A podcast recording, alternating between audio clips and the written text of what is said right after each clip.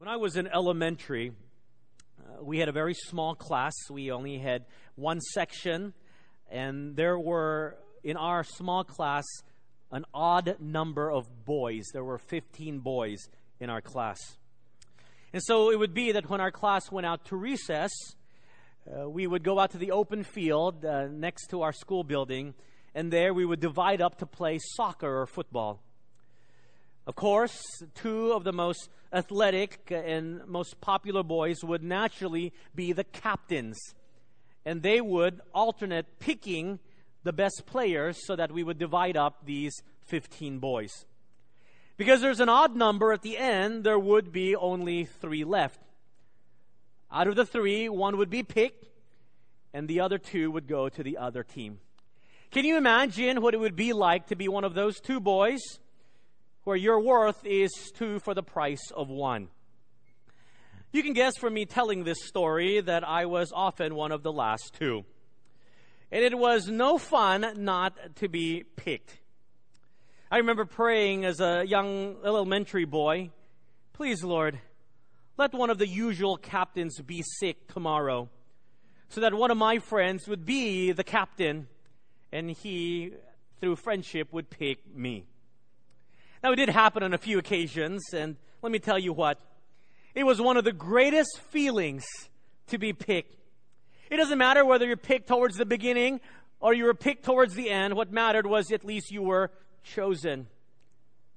As long as you are chosen.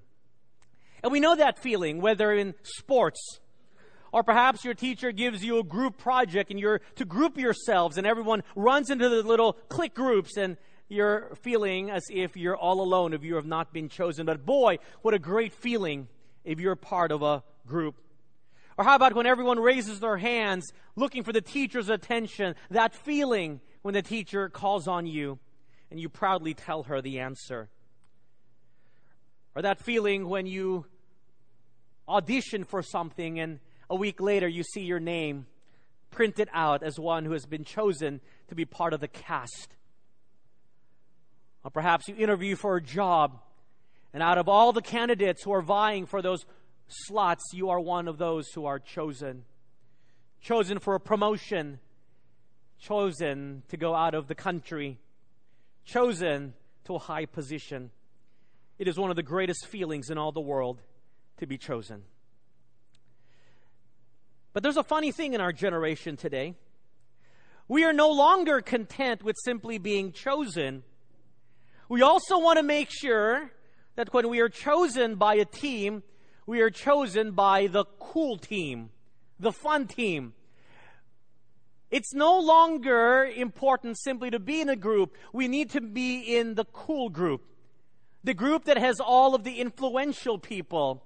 The group that is a group with influence. And therein lies the issue as it translates into the Christian life.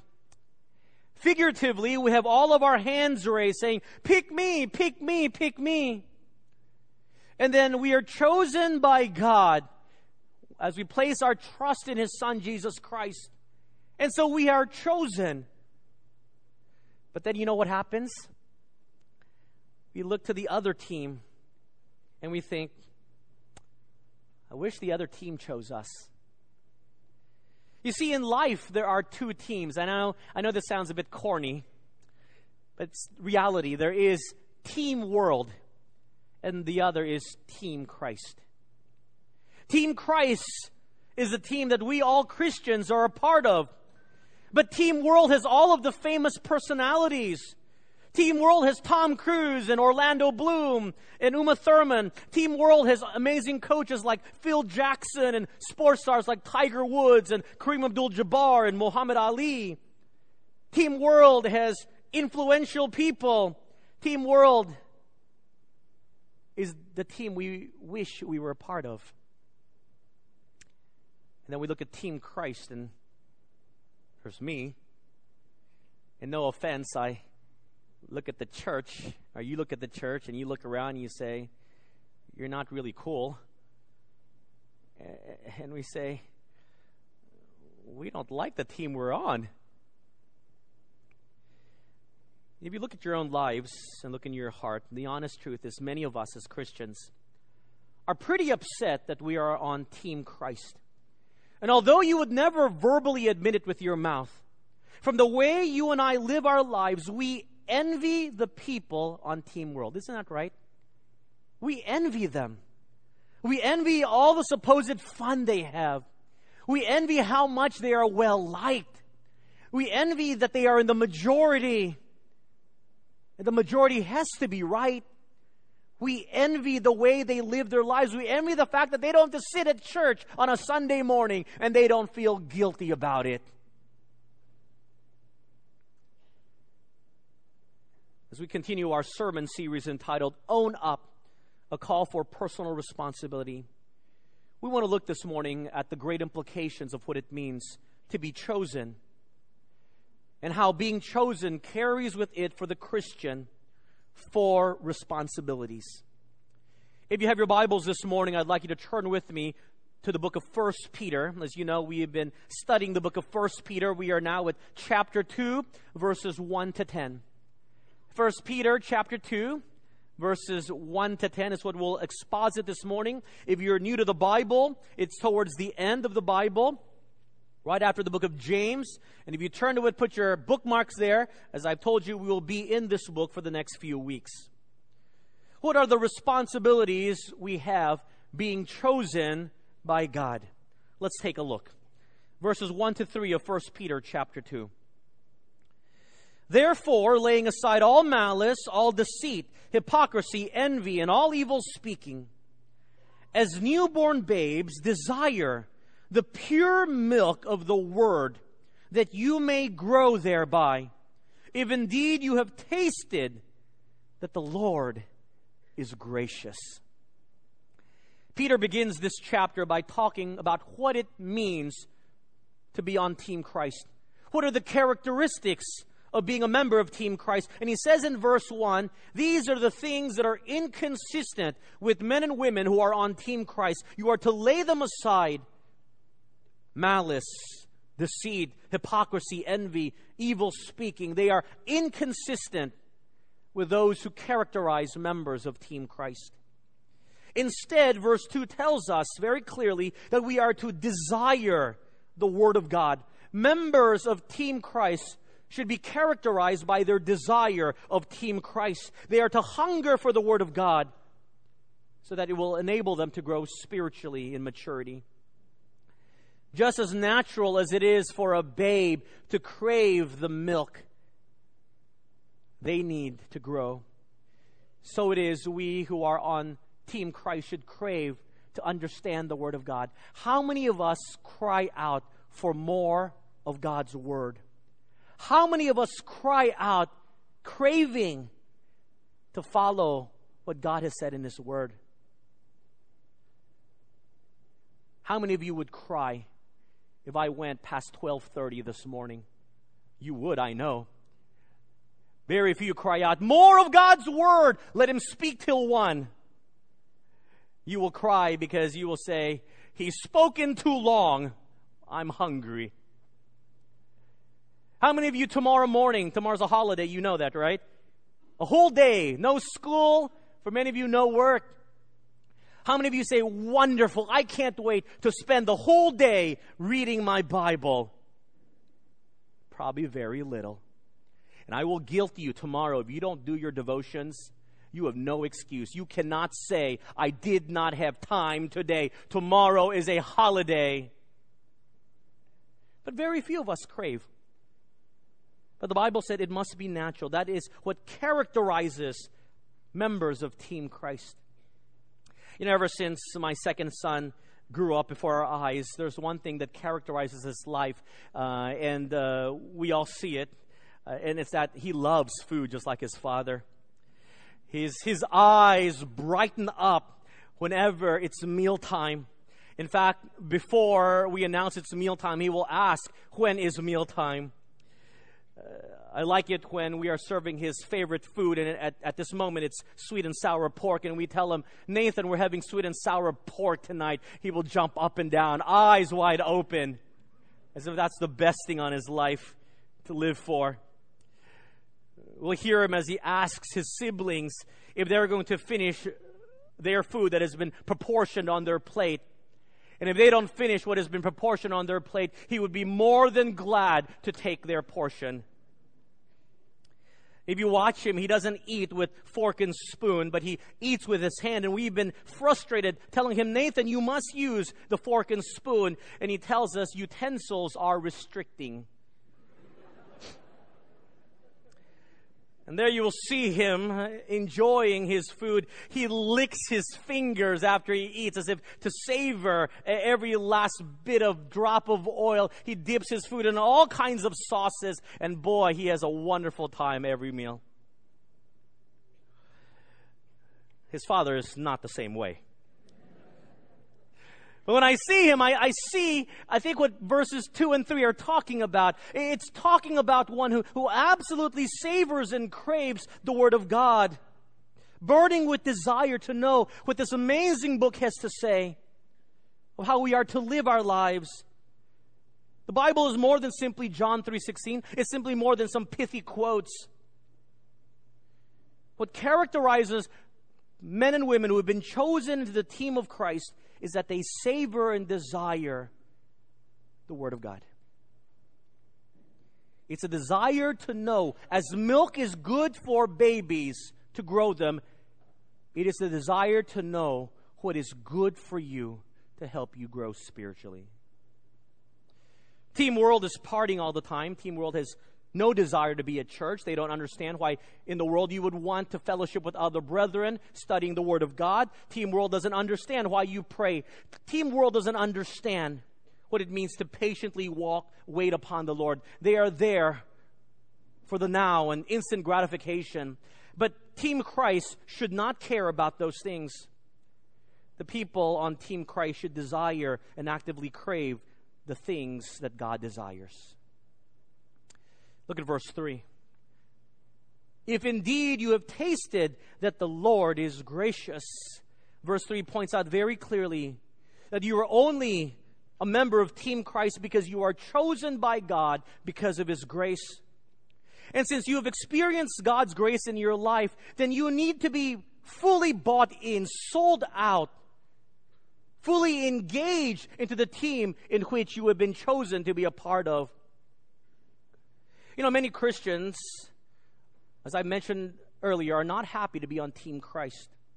And when you are unhappy on the team you are on, you exhibit what psychologists call a passive aggressive behavior. You, do you know that term? What it means to be passive aggressive? Here's how the Mayo Clinic defines it Passive aggressive behavior is a pattern of indirectly expressing negative feelings instead of openly addressing them. There's a disconnect between what a passive aggressive person says and what he or she does. For a passive aggressive person, the true feeling are all shared through action, not words. You know these type of people. They are people who are reluctant to be there. As if you are forcing them it's in Bienkyong. They don't want to be there. You know these type of people. Some of you perhaps are passive aggressive this morning because you're forced to come to church. And so you're here, and no offense to anyone here, you got your arms folded. And I see a lot of hands just go back down. You got your hands folded, scowl on your brow, angry.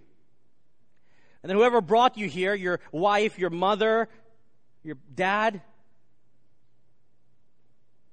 hey, how are you? Well, I'm here, am I not? You know that feeling? You know that that that that expression? I'm here. My physical presence is here, but I'm not happy to be here, and I'm not going to let you know it. You know, when parents tell their kids to do something, and the kids know they, they, they can't get away with it, but they're there, but they're grumpy and they're grouchy.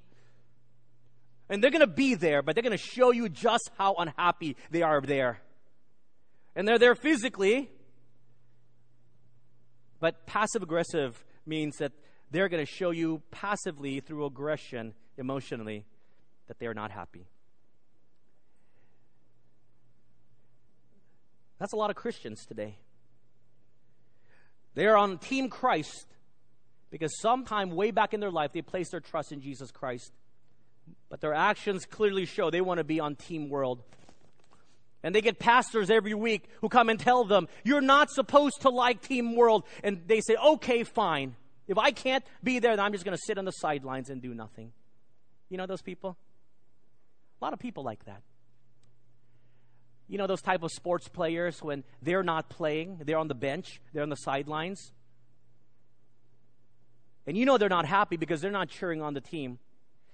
They're there sulking in the sidelines and on the bench. Well, if I'm not playing, then I'm not going to participate. You know those people?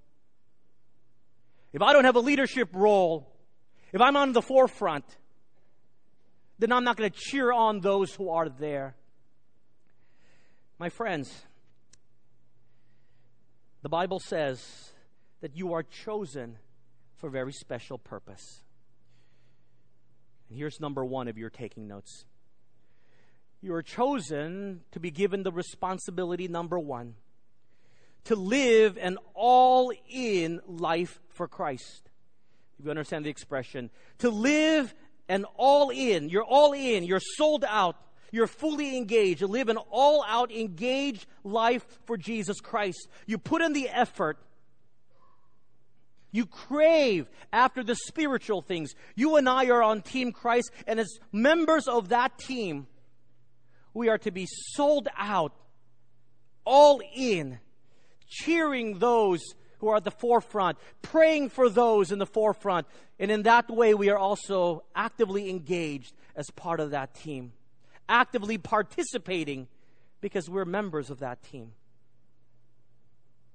Don't translate your passive aggressiveness into the spirituality of your life. Because if you do so, then you will suck out all the joy of the Christian life, not only in your life, but in the lives of others. Look at verse 4 and verse 5. coming to him as to a living stone, rejected indeed by men, but chosen by God and precious. You also, as living stones, are being built up a spiritual house, a holy priesthood, to offer up spiritual sacrifices acceptable to God through Jesus Christ. Peter continues in verse 4 and he says, As you approach Jesus Christ, as you come into sweet fellowship with him, remember that he is a living stone.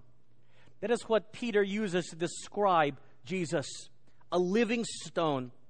Something, verse 4 tells us, that was rejected by man, but is chosen by God and is something of worth, something that is precious rejected indeed by man, but chosen by God and precious. Our team's leader is Jesus Christ. He is not some sort of second rate leader. He is the Son of God. He is God Himself. He is handpicked by God, rejected by the world, rejected by man. How can you call what God has chosen second rate or second best? What God chooses he always chooses the best. He chooses that which is of worth, something that is precious. Now, take the idea that's developed in verse 4 and look what it says in verse 5. You also, and uses the same term, he calls us a living stone. We are rejected by the world being members of Team Christ, but chosen by God to do what? to build up his team, to build up a spiritual home, Team Christ, which we call the church.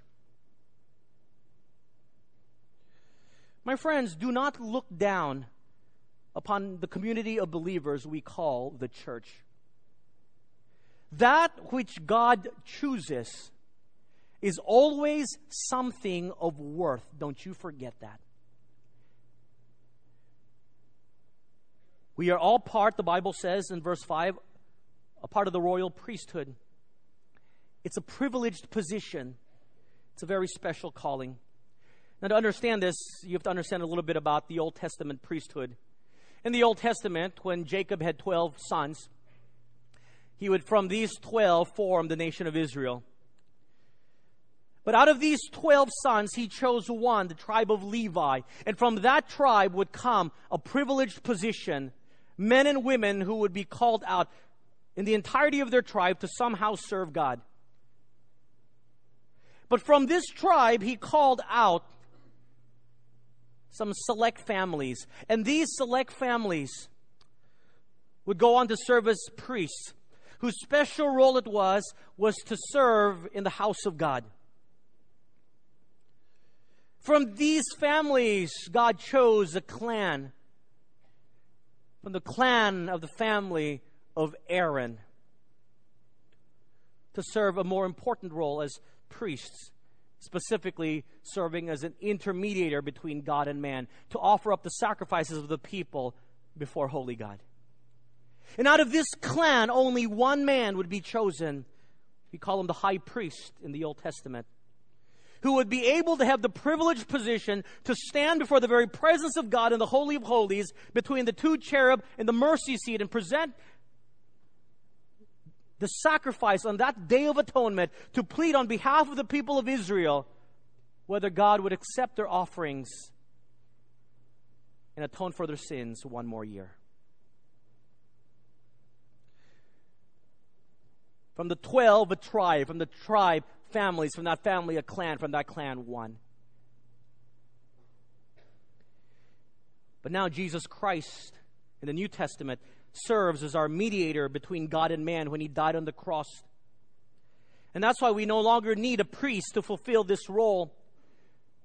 You do not come to me into a confessional booth to utter your confessions. I do not have the power within me, nor do any other priests and pastors to absolve your sins. That privilege position belongs to Jesus Christ. But we, as believers in Jesus Christ, have the unique ability to come right into the very presence of Holy God to bring our request to Him through His Son. Imagine that. That is the privileged position of one who has been specially chosen that in the Old Testament, only one man in the entire world had that privilege. But here now, everyone who has placed their trust in Jesus Christ, notice in verse 5, have sacrifices that are acceptable to God through Jesus Christ. We have the privileged position, chosen bring our requests before the throne room of grace. How many of you this week met the Japanese emperor and empress? Anyone got an invitation? Don't worry, I didn't get one either. But I read in an article that uh, those who went to Malacañang were given the protocol that they were not to extend their hand to shake if first the emperor and the empress did not extend their hands to acknowledge you. Imagine that. You cannot even introduce yourself to them if they do not call upon you. I believe that is also the same with the British monarchy as well as many royalty. That is the protocol. But that is also the same case with God. Remember the story of Esther? But because holy God can have nothing to do with sinful man, we can't just say, hey, God, want to be your buddy. Accept me? No. But God, through His Word, tells us in verse 4 and 5 something very clear. God reached out His hand and He chose us. You, Bible says, are also living stones, chosen by God and precious. That is something that members of Team World do not have. Why do we envy them?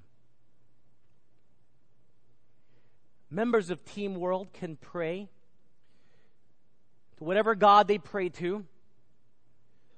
They can shout their prayers, but their prayers do not reach the ears of God. They can beat themselves until God listens. They can repeat their prayers a hundred times. They can pre- repeat their prayers a thousand times, but nothing. The only people that hear their prayers are the people next to them who can hear their shouts of prayer. But for us, on members of Team Christ, when we pray, Dear Heavenly Father, immediately the Almighty God the sovereign, omnipotent, omniscient God, turns in our direction and He says, Yes. I can say, Hi, God, it's Steve. As I'm driving down the road. God, I just need your help today. It's been frustrating.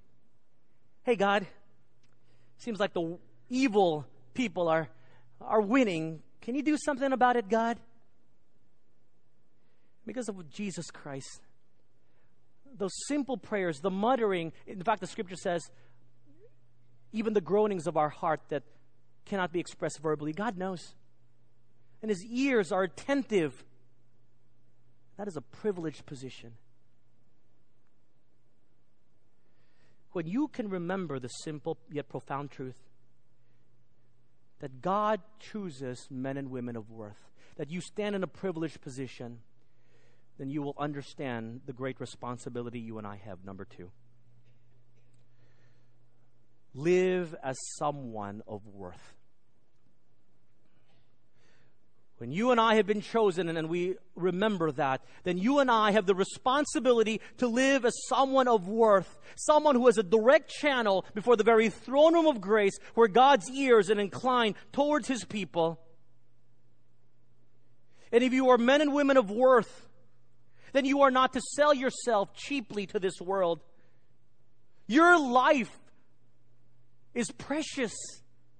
Verse 4 and verse 5. Your life is to be lived as people of worth. Don't sell your life and your character and your integrity for two or three hundred or four hundred, five hundred pesos to someone. Young ladies, don't, you are a person of worth. Do not sell your sexuality to a man before marriage simply because he says, I love you. You are chosen. You are a woman of worth. For those with low self esteem, when you look at yourself and you say, no, no one likes me, God has chosen you. Do not question ever that God chooses the second rate type of people. He or she that God chooses is always precious in His sight. Remember that. And that transformative message should change your minds to live as men and women of character and of worth.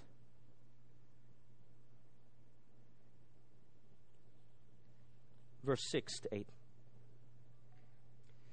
In verse 6 to 8, Peter will use three Old Testament passages to prove this amazing living stone that is Jesus Christ, despised by the world but is approved by God and is something marvelous. Look with me, verse 6. Therefore, it is also contained in the scripture Behold, I lay in Zion a chief cornerstone, elect, precious. And he who believes on him will by no means be put to shame. Here, Peter is quoting from the book of Isaiah, chapter 28, verse 16. And Peter quotes from Isaiah clearly illustrate that the chief cornerstone, the foundation of the church is Jesus Christ, upon which the church is built. This is Peter writing himself, saying that he is not the foundation upon which the church is built. It is upon the foundation of Jesus Christ. I've shown this verse to my Roman Catholic friends one of the key verses. I said, Look, the Apostle Peter wrote this verse himself. And he wrote in this verse that he is not the rock upon which the church is built. And therefore, there is no scriptural evidence to support the papacy. Peter wrote this himself. And he wrote in verse 6 that it is Jesus Christ. That's why if you ever leave the sanctuary and you just hang a right, you will see on the post next to the cross the foundation capstone when this church was built in the 70s. And there, etched in the cornerstone, it's just right outside, Jesus Christ, the chief cornerstone. To remind this church that this church is not foundationed upon the pastors and the leaders who have come before me, nor myself. It is upon the headship of Jesus Christ. Notice the last part of verse 6 and he who believes on him will by no means be put to shame. There is victory in Jesus. Team Christ always wins. Peter continues in verse 7 Therefore, to you who believe, he is precious. But to those who are disobedient, the stones which the builders rejected has become the chief cornerstone. Peter quotes Psalm 118, verse 22. And in Psalm 118, verse 22, it is saying that that stone which has been rejected, which the builders in the construction threw out, has become the chief cornerstone. Christ is precious. Those who believe in him will see him as precious, but Team World will always reject the things of Christ. They will despise him. Don't you ever forget that if you are on Team Christ, the world will not fully accept you. Never. The world cannot accept the things of Jesus. It is an affront to them. They will belittle the things of Jesus. They will laugh at you for your Christian faith. They will laugh at you for your conviction. They will laugh at you for your integrity. They will look down on you as they look down upon the greatest person in the world. But no worries the stone which the builders rejected have become what? The chief cornerstone, the foundation stone. Again, pointing to the greatness of God. Then Peter continues in verse 8, quoting Isaiah 8, verse 14. And a stone of stumbling and a rock of offense. They stumble, being disobedient to the word to which they also were appointed there's this stone. It's, it's in the way. This living stone, and the world will trip over it. They will stumble over it. They, they, they feel it's always in the way. Just, they want to get rid of it, but no, they keep falling over it because it's always there. And that stone is there because that stone is the foundation stone of our eternal foundation. It is the rock that does not move.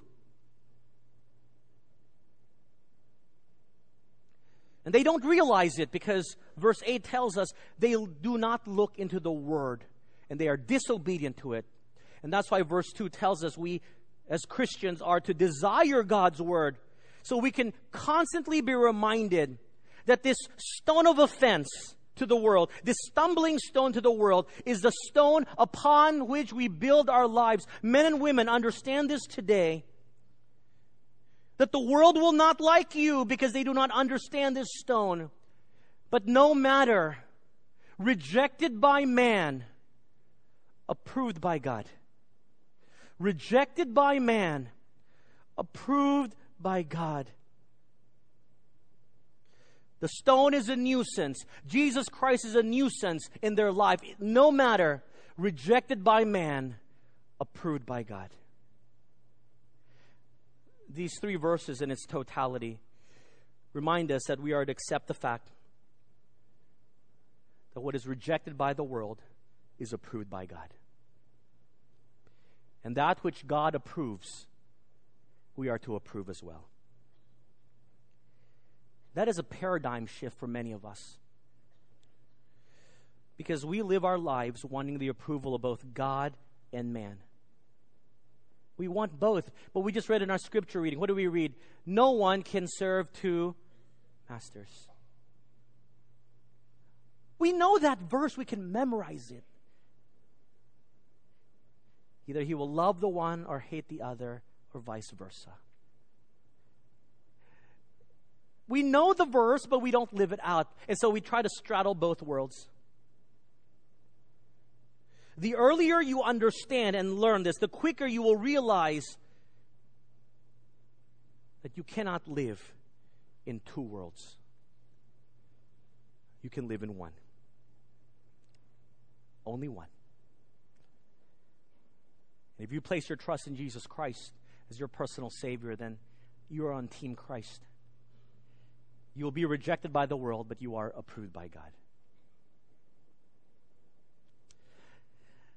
Let me give you an example. Let's say you are working in a factory. Some of you actually are. Some of you own the factory. Regardless, you are working in a factory. It's a fabric company. It's a, it's a factory that produces jeans, let's say, I don't know, or clothes, shirt, being exported to America or Europe. And you are in charge of quality control. And so when the product is finished, what do you do? You instruct your workers It's part of quality control. If it meets these standards, then it gets shipped out as export. If it doesn't meet these requirements, then it goes in the pile rejected, right? We all know that. There is the pile of accepted, approved, the one that gets the brand label on it, and there's the pile that is rejected, doesn't hold up to standards. There is no middle pile that I know of in any factory, a garment factory, that says maybe right? There's no maybe pile. It's either approved or disapproved. That's why in America, uh, when I buy a pair of pants from a store, I'll sometimes dig into my pocket and I'll pull out a little slip of paper, right? And a little, little slip of paper says, inspected by inspector 312 or something like that. Do you ever see that? It's, it's in your shirts or inspect to show you that it's passed through quality control. So, you know what companies do with all these excess rejected merchandise? You know what they do with it? companies will often take what is rejected and they will call it slightly altered. And they will bring it to Greenhills. And they will sell it to you as merchandise that is slightly altered. Now, we're not talking about overruns, just slightly altered. And here we are, we go. And we can buy these branded label at cheap prices. And we're so happy. Look, I bought these Guess jeans at 80% off. I bought this shirt, Lacoste. Look, it's missing a button. No problem. I got a lot of buttons at home. No problem. The zipper doesn't work well. It's okay. We have safety pin. Life will go on. We're so happy, right? We're so happy. But here's the funny thing you are so happy that you have bought factory rejected merchandise. Do you ever think about that? I have just bought a rejected shirt. Yay! Do, do, are we like that? No. Look at how cheap I got it. Well, the problem is that translate into the Christian life. Here we are in life. We don't take what is approved by God. It didn't, it never made through the first cut. We, we accept what is rejected. We pay a minimal cost with our lives. It doesn't cost us much. And we're so happy. Look, I got, and I'm living the life that God rejected. Yay! And the life that you are living is not even worth the cut at the beginning. Think about that. If you live a life that is characterized by team world, then you are living a life that is rejected by God. And why are you so happy about what has been rejected? And yet we are. And we brag about living the rejected life, huh? Can you imagine the question mark and the puzzlement of God? I have given you the very best, the label. And this is how you are to live. it's right, written right here. And we said, no, no. No, we'd rather take the rejected part of God. Remember, that which man despises, God approves of. That which man approves, God rejects. And when you are free from living for the approval of the world, then you will begin to understand what true joy is. And here's number three. When you know that you have been chosen, here's your third responsibility. You are to live responsibly. You are to live for God's approval. Number three, live for God's approval. The responsibility of being chosen is being rejected by the world, but doesn't mean you don't have any circles of friends. I've got a lot of unbelieving friends. I want to witness to them. You should have unbelieving friends. But you are living not for their approval, you are living for God's approval. They don't have to like you. Guess what? The more you talk about Jesus, the higher chance they won't like you. That which the world despises is that which God approves of. Rejected by man, it is the chief cornerstone. You cannot live in both worlds. So, what approval will you live for? I read the story of a person who went to a concert, an orchestra concert. Beautiful theater at the end of the concert. Uh, everyone stood up and clapping and uh, praising the orchestra. But the person noticed that there were two ushers standing near a seat. And they were applauding louder than anybody else in the whole place. They kept they kept clapping, and as the clapping would die down, they would clap again. And so, as they clapped, the entire congregation would clap the man thought to himself, wow, these ushers, they must love music. That's why they're ushering this event. Look at them. They're, they're applauding louder than even the concert goers. And so he was thrilled that there were these two ushers who were, who were really music lovers. But his impression of them changed somewhat when he heard one of the ushers say to the other, Hey man, keep clapping. If we can get the orchestra to do another encore, we get overtime pay.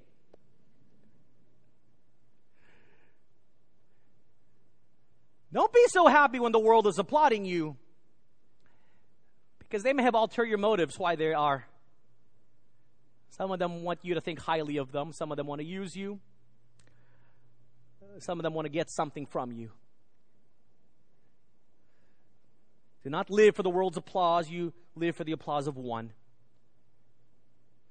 It is the applause of one, person of God, that is what matters in this life. And that is the responsibility of men and women who have been chosen by Him to live for the one that chose you, to live for God's approval.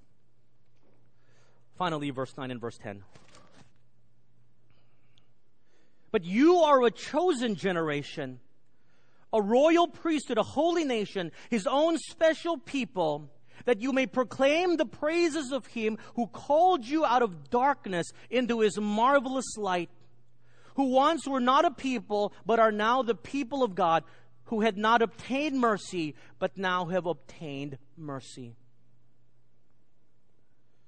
Peter writes in verse 9 and 10 that we are chosen to live with a purpose. That's number four. You have a responsibility, number four, to live with a purpose, to live with purpose. God chose you and then doesn't want you to do anything. No, of course not. God chose you because He has a purpose for your life. Look at the descriptions of a chosen person in verse 9. You are a chosen generation. That phrase is emphasizing that you are relevant in the time in which you live. I don't care about your age because this is not talking about a young person. A lot of youth groups use this verse because they think, we're the chosen generation. Yes, you are but so is everyone else who lives in this 21st century generation. This is not simply a generation of young people, but of all ages, all cultures, all ethnicities, all social economic background. God has uniquely chosen you in this generation to make an impact. Live with purpose. He has chosen you as a royal priesthood. That, that phrase is emphasizing that you are specially chosen to fulfill a very special role, just as God chose the Aaronic priesthood in the Old Testament. So he chooses you for a very special purpose. The Bible says you are a holy nation. And that phrase is emphasizing that you are a people who are set apart. You are to live as set apart people. You are to be in the world, but not of the world. You are a holy nation unto itself. And so live like people who are set apart. and that personal phrases in verse 9. You are my own special people. And that phrase is emphasizing that you and I belong to the living God.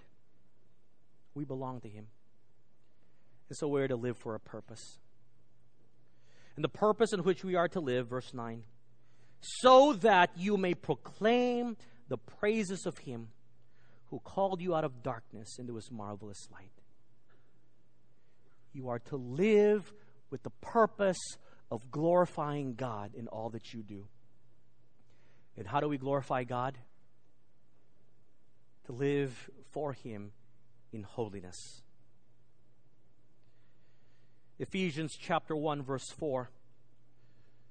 He chose us in Him before the foundation of the world that we should be holy and without blame before Him in love. Before the foundations of this world, He chose us to live a life of purpose. God makes no mistakes. God chose you to be on Team Christ, to fulfill a very special purpose, to be the chosen generation, to impact the communities in which you are a part. And that is your responsibility, and that is my responsibility. And how great that responsibility. How marvelous it is because God makes no mistakes. He chose us for a purpose. Are you living out that purpose? Do you remind yourself every day, and I hope this week, every day you'll wake up with the phrase of knowing that you have been chosen? I like what Oswald Chamber writes. He says this I have chosen you. That phrase. Keep that note of greatness in your creed, in what you remind yourself, he's saying. It is not that you have got God, but that He has got you. Why is God at work in me, bending, breaking, and molding, doing just as He chooses? For one purpose only, that He may be able to say, This is my man, this is my woman. I want you this week to go back home as you go to work every day, even tomorrow on vacation, and wake up with the knowledge and reminding yourself, I am chosen. I am chosen by God. And God chose me because the Heavenly Father wants to proclaim to the world, This is my child. This is my man. This is my woman. Just as any proud parent would want to say to a child, This is my child. And so proud. That's what the Father wants to do. He wants to proclaim to the world, This is my man, this is my woman. I've chosen him or her for a purpose. You are chosen. And now you and I have a responsibility to live a life that is all out for Christ, sold out to Him, actively engaged in His work. You have a responsibility to live as someone of worth, never selling your character and who you are to the cheapness of this world. You and I are to live for God's approval, for the approval of one. And that you are to live with purpose. That is your responsibility and mine to live with a purpose until the day we see Christ again, when he will ask, What have you done? And we can tell him proudly, For the one who has chosen us, we have lived this life for you. Let's pray.